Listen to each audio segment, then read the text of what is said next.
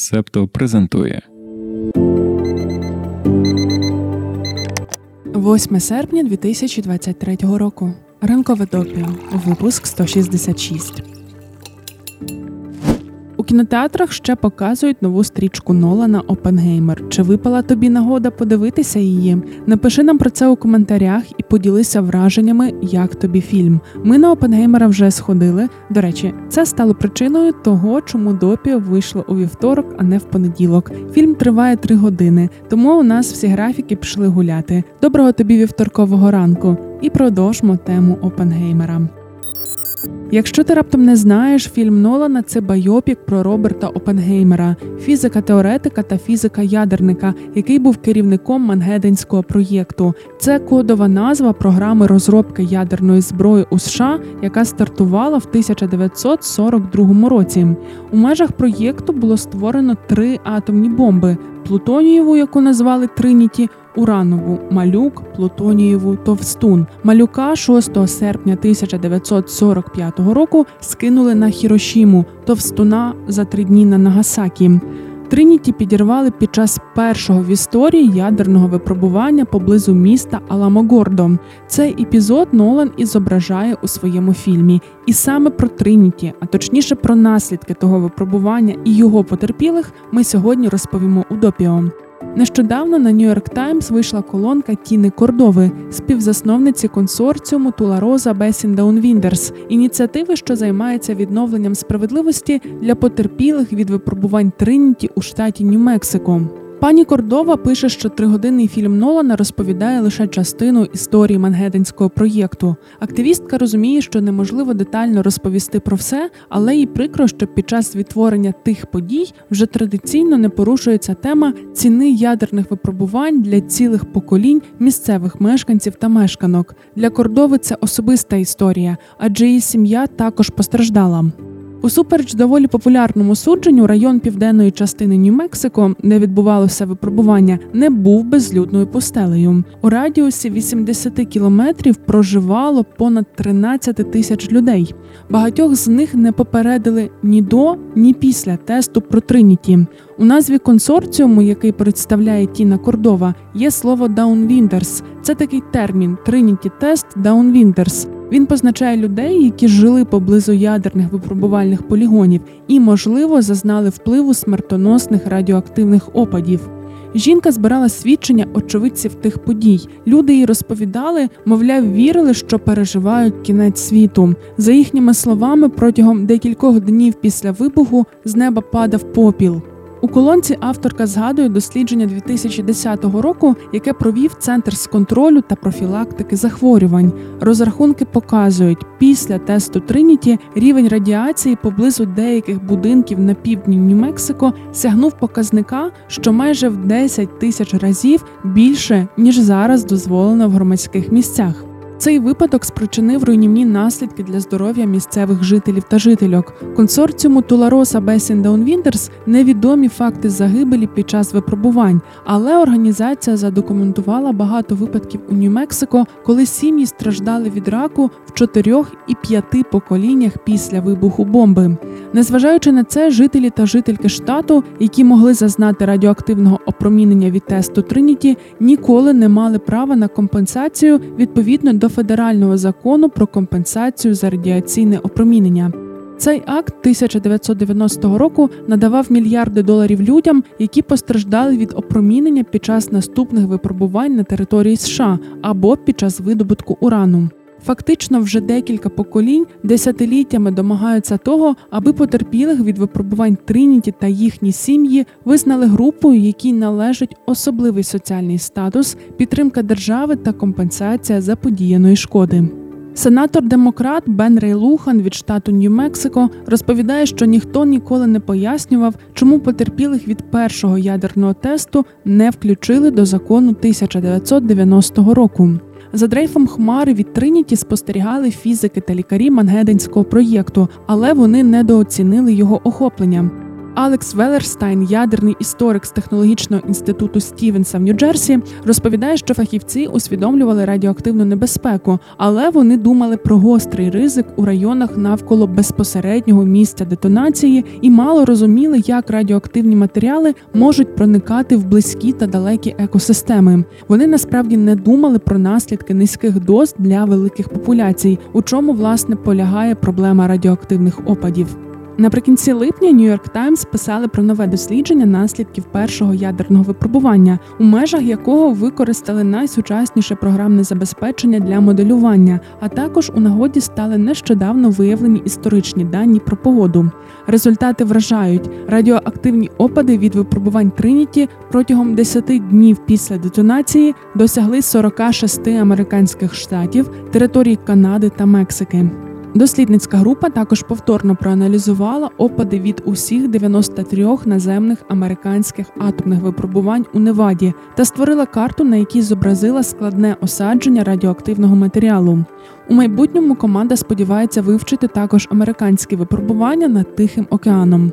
Автори та авторки дослідження визнають певні обмеження своїх розрахунків, але результати все ж дають змогу наблизитися до розуміння реальних наслідків ядерних випробувань та відмовитися від старих занижених оцінок. На ці висновки тепер зможуть посилатися ті, хто займається адвокацією розширення категорій населення, що має право на компенсацію від федерального уряду за потенційне опромінення радіацією через ядерні випробування. Насамперед тут йдеться про штат Нью-Мексико.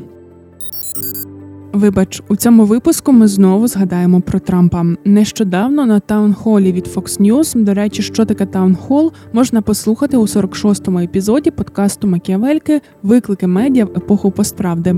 Так от, колишній американський президент дав оцінку особистості Сі Цзіньпіна.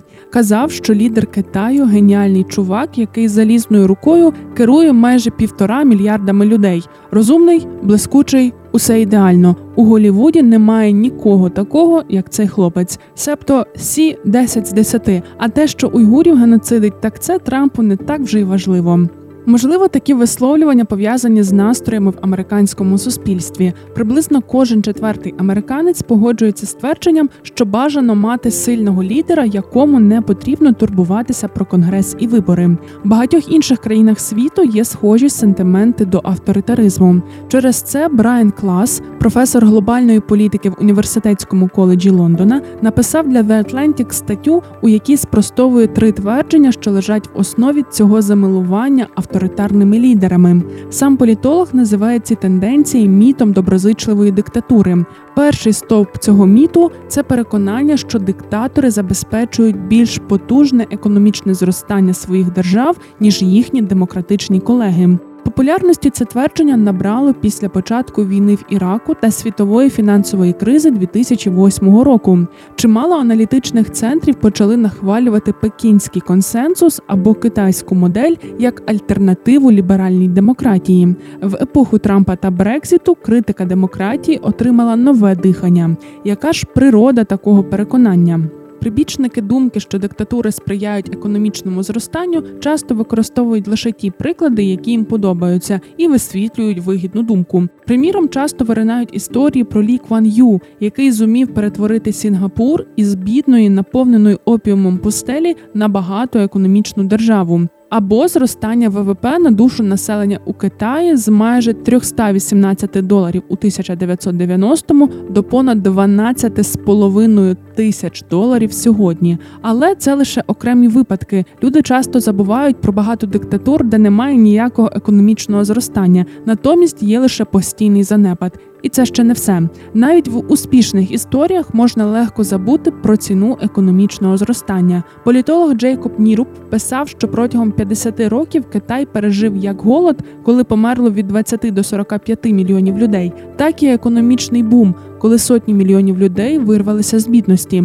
Буває, що автократи можуть досягати зростання, але з набагато більшим ризиком економічного краху, що не є мудрим компромісом, і це теж ще не все. Брехня. Диктатури люблять маніпулювати своїми економічними даними. Взагалі, у демократичних режимах уряди мають мотивацію та можливості підтасовувати цифри. Але в демократичних країнах є інститути, які забезпечують нагляд і можуть перешкоджати посадовим особам піддаватися спокусі прикрасити стан справ. Пан Клас пише про дуже цікаве дослідження Луїса Мартінеза, економіста з Чекайського університету, яке дозволило виявити всі брехні авторитаристів про їхні економічні успіхи. Попередні дослідження підтвердили наявність сильної точної кореляції між кількістю нічного світла та загальною економічною діяльністю. Коли економіки розвиваються, вони випромінюють більше нічного світла. Його вловлюють супутники. Зображення високої роздільної здатності дозволяють дослідникам та дослідницям відстежувати зміни нічного освітлення з плином часу. Окрім того, деталізованими даними зі супутникових знімків практично неможливо маніпулювати. Ти вже здогадуєшся, що зробив Мартінес? Так, він співставив дані про кількість нічного світла та подані економічні показники і виявив дивовижну різницю. Деякі диктатори завищували зростання свого ВВП приблизно на 35%. Наприклад, Поль Кагаме, президент Руанди. Політик, вихідець з етнічної меншини Туці, колишній майор військової розвідки, зіграв вирішальну роль в припиненні геноциду 1994 року.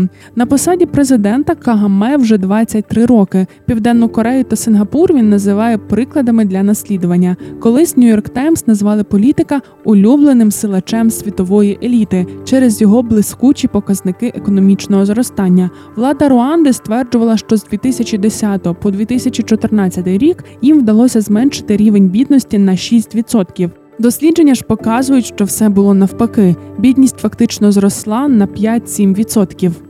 Навіть якщо взяти до уваги Китай та його авторитарне економічне диво, то комуністична держава демонструє ознаки уповільнення. Автор пояснює, що такі тріщини в зростанні є вродженою рисою самодержавства. Диктатура криміналізує інакомислення, тому звичайні механізми економічного зворотнього зв'язку порушуються, і сама система не може себе виправити. Автократи, звісно, вміють будувати порти, дороги, шахти, але процвітаюча сучасна економіка функціонує завдяки відкритим розумам, яких диктатури мають обмежену кількість.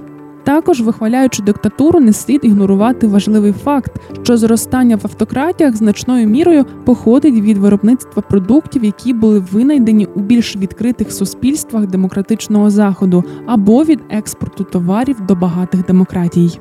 Огляд статті Брайана Клауса ми продовжимо у секретній частині ранкового допіо. Щоб прослухати випуск повністю, доєднуйся до спільноти Септо на Patreon та BuyMeACoffee. Упс, цю частину можна послухати лише на Патреоні. Доєднуйтеся до спільноти, щоб отримати доступ. Стіки до ранкової кави про події стисло. Саудівська Аравія продовжить добровільне скорочення видобутку нафти для посилення запобіжних зусиль країн ОПЕК з метою підтримки стабільності та балансу нафтових ринків. Видобуток королівства у вересні становитиме близько 9 мільйонів барелів на добу. Після заяви саудитів Росія пообіцяла скоротити експорт нафти у вересні. Уперше країни ОПЕК оголосили про скорочення видобутку в квітні, що спровокувало ріст цін. Тоді адміністрація Байдена заявила, що не вважає такі дії доцільними.